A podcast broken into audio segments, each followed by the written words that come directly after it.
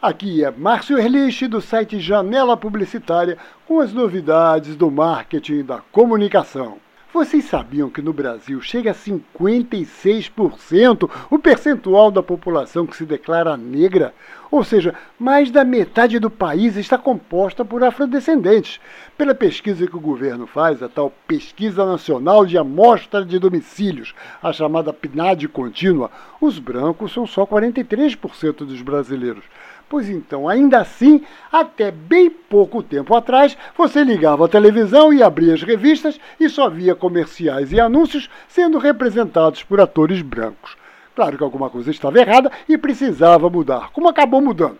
A Assembleia Legislativa do Rio, por exemplo, aprovou ano passado uma lei obrigando a que os comerciais assinados pelo governo do estado do Rio tenham pelo menos um terço de atores negros. Mas a própria consciência do mercado publicitário também mudou. Afinal, é uma grande burrice, num país com tamanha diversidade, você ter uma parcela tão grande da população não se identificando como consumidora do produto que está sendo anunciado. E um dos pontos altos desse movimento aconteceu essa semana com uma campanha lançada pela agência paulista Almap BBDO, que é uma das agências mais premiadas do país, para uma marca de maquiagem chamada Vult.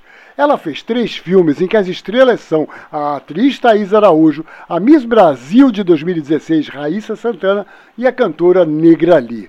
E nesses filmes elas abrem o verbo sobre os problemas que os negros vivem no Brasil para superar as dificuldades profissionais. E os filmes vão mostrando outras mulheres que tiveram as suas vidas inspiradas nos exemplos de Thaís, Raíssa e Negrali. Raíssa, por exemplo, não esconde que achava estranho ela, sendo Miss Brasil, não ver pessoas como ela representadas na televisão. Hoje é muito bom ver que ela pode ligar a TV, que vai até estranhar se um comercial não representar a diversidade brasileira.